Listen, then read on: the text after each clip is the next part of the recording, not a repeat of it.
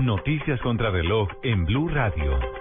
3 de la tarde, 36 minutos. Las noticias, las más importantes a esta hora en Blue Radio. Las Naciones Unidas destacó la petición del presidente Santos de sumar al desescalamiento del conflicto armado un cambio en el tono del lenguaje en torno a las negociaciones de paz con las FARC. La ONU hace un llamado especial a la oposición en Colombia. María Camila Orozco.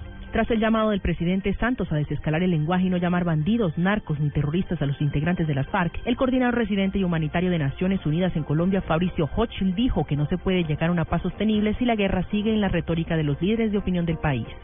Cambiar la manera de hablar no es negar que se ha cometido muchos crímenes en el marco de ese conflicto, pero es dejar de ver el mundo dividido en los buenos y los malos, es dejar de deshumanizar, estigmatizar otros colombianos y no dividiéndolo en los buenos y los malos. Fabricio Hochschild dijo también que la estigmatización es un problema de las FARC al resto de la sociedad colombiana, por lo que pidió a gobierno y FARC moderar el lenguaje. María Camila Orozco, Blue Radio. Más noticias en Blue Radio. La jueza 11 de conocimiento de Bogotá aceptó la solicitud de la Fiscalía General y citó como testigo a la presidenta del Polo Democrático, Clara López, en el proceso penal que se adelanta contra el exalcalde de Bogotá, Samuel Moreno, por las irregularidades que rodearon la entrega de contratos viales en la capital del país.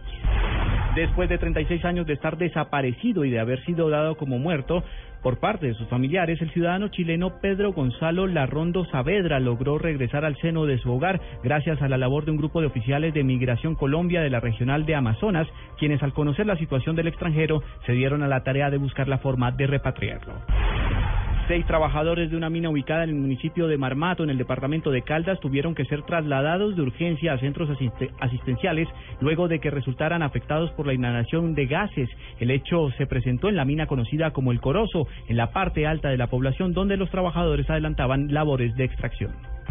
Y lo más importante en el mundo hasta ahora, la Fiscalía de Brasil informó que investiga al expresidente Luis Ignacio Lula da Silva por supuesto tráfico de influencias para beneficiar a la gigante de la construcción Odebrecht, involucrada en el escándalo de corrupción en Petrobras. Ampliación de estas y otras informaciones en blueradio.com. Continúen con Blog Deportivo.